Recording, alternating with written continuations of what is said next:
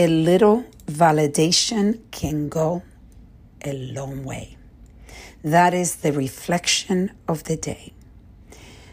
I was reflecting on a situation that I have currently. I am dealing with my daughter who suffers from anxiety and she's having some challenging times right now. She's 13 years old, and the whole combination of teenage years plus her having uh, some anxiety, uh, it's something that is causing her turmoil. And I've been trying to figure out the best support that I can give her. Because ultimately, I that's what I want to do. I want to be able to support my daughter the way that she needs my support. And I have learned about validation versus uh, me just trying to resolve the problem and give her solutions. When you validate the feelings of someone and you tell them you hear them, you feel them, you understand them, and you're here for them. That goes such a long way. And I'm experiencing it now because I know that one of the mistakes that I was doing is is basically helping her. Uh, I so I thought that I was helping her recognize that she has such an amazing life. You know, like why are you feeling this? But doing that, you actually can do more more damage. Going back to, I had it so bad, you know, I had such a t- tough childhood, and look at your childhood the way it is, you have it so much better. It doesn't really resolve the issue, it makes it worse. And the kids, especially at this age, they're not listening to you when you're saying to them that their feelings do not have validity.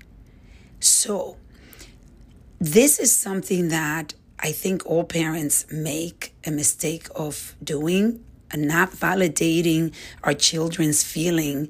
It almost feels sometimes that we can spoil them if we are validating their feelings.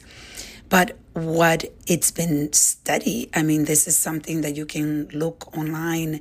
Uh, you can uh, just study books about the brain and behavior, and you can understand the power of validation, which I'm beginning to see actually in with my own experience with my daughter that as I validate her feelings, the connection that we are creating is a stronger connection. She's a lot more susceptible to just, you know, cry in front of me.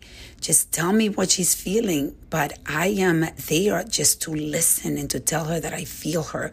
And I'm sorry that she feels this way. And I'm here for her.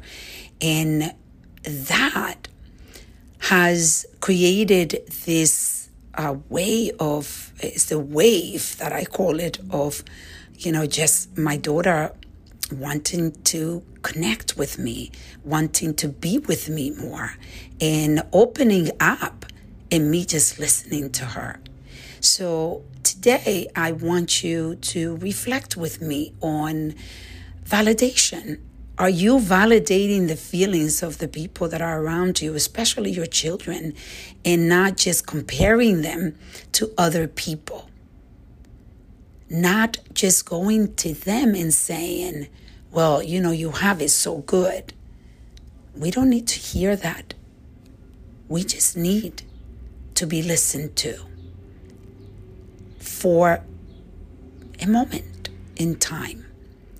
We don't always need to be lecturing and giving advice to people. Sometimes just a little validation could go a long way. Let's reflect, reset, and reconnect.